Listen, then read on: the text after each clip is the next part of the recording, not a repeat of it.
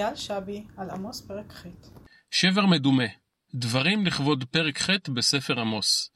בכיתה ה' בתי הבכורה החלה ללמוד את נושא השברים בשיעורי החשבון. שבר אמיתי, שבר מעורב, שבר מדומה. על פי ההגדרה, שבר מדומה הוא שבר שערכו המוחלט גדול או שווה לאחת. במילים אחרות, שבר מדומה נראה כמו שבר אמיתי, אך למעשה הוא שבר מעורב. גם בפרק ח' אנו פוגשים שברים מדומים, אך רחוק מאוד משיעורי החשבון. שמעו זאת השואפים אביון ולהשבית עניי ארץ, לאמור מתי יעבור החודש ונשביר השבר, והשבת ונפתחה בר, להקטין אפה ולהגדיל שקל ולעוות מאזני מרמה, לקנות בכסף דלים ואביון בעבור נעליים, ומפל בר נשביר. נחלקים הפרשנים על מהותו של החודש, על הקשרה של השבת ועל משמעותה של פתיחת הבר. עם זאת, כולם תמימי דעים כי עשירי העם ובעלי הנחלות מנצלים את עונייה של דלת העם וממנפים את הפער החברתי כדי להעמיקו עוד ועוד.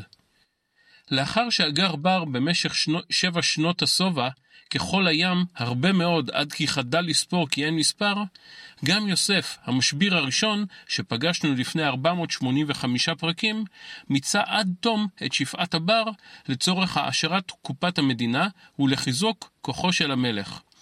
ההבדל התאומי בין יוסף לבין עשירי ישראל הוא שאחת ממטרותיו של יוסף הייתה להחיות את הבאים לשבור שבר, ולו כדי שימשיכו לעבוד למען פרעה.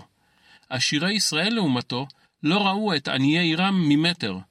מטרתם הראשונה במעלה לא הייתה לשבור שבר לעניי עירם, כי אם לנצל כל אפשרות לעיוות המידה, כל שבריר של הזדמנות להרוויח עוד ממון לכיסם, כל בדל של תקווה כדי להגדיל את העבודה.